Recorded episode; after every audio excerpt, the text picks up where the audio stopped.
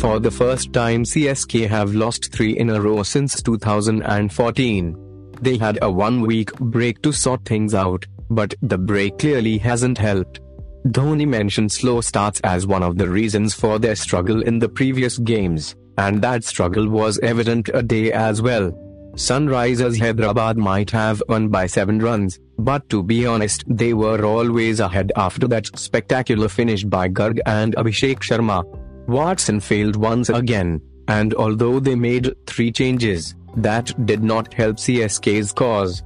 Earlier in the day, it looked a solid start for them after the Sunrisers were reduced to 70 4, but following that, it was always a downward slide for the Kings. Those dropped catches, a slow start by the openers, the middle order struggling to middle the ball, few areas of concern.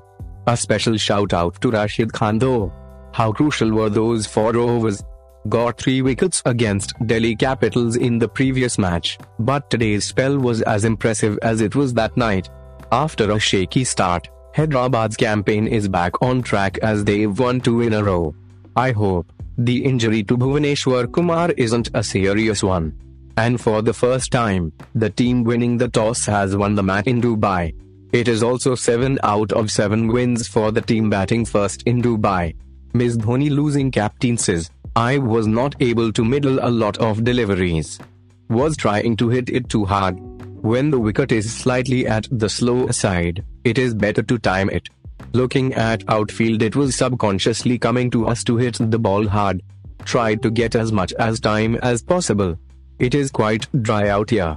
So, the throat gets dry and you start to cough. When you have legal signs, you can take some time off. Long time back once we lost 3 in a row. We need to get a lot of things right. It is the professionalism. We need to take our catches not bowl no balls. Those are the controllables and maybe we are getting too relaxed. We have been a bit too relaxed at times. After the 16th over, we had two good overs but overall we could have been slightly better. Nobody wants to drop catches but at the same at this level, we need to draw a line and take these catches especially when the team hasn't been doing that outstandingly well. It is very important to be at your best. There are plenty of positives in this game but we will try to come back strong. Rashid Khan says, to be honest, I never thought about winning the game when he was bowling. If I keep it tight, there are always chances opening up at the other end. Speaking about the lack of wickets, I'll be happy to keep it tight, though it's nice to take some wickets. I try to minimize loose deliveries, keep it tight, and be more economical. The ability of the guys to hit big sixes meant it was always going to be tough for him. Abdul Samad, he has worked hard at the nets, and it's good that youngsters like him deliver for the team. He's capable of becoming a proper all rounder. David Warner winning captain says, I backed him, Samad. I had no option. We tried to kill the game in the 19th over with Khalil there with 5 balls to bowl. Could have given it to Abhishek, but Samad with his height and the way he bowled tonight, he had to bowl the last one. This wicket was a little better as compared to the last one. It was quite challenging. It was good to see the ball swing up front. It's my message to the youngsters to go out there and score some runs. These guys assessed the conditions and played well, so really, really proud of them. These guys really work hard, they execute their Yorkers, they execute their slower ones. These are the rewards we are getting, and hopefully we get the momentum going forward. Priyam Garg man of the match, felt really good today and this IPL is a good stage and to be sharing it with senior players was special. I was just trying to play my natural game and credit to team management for backing me and giving me confidence. I wanted to play my natural shots and back my strengths as I am aware of the range of my shots.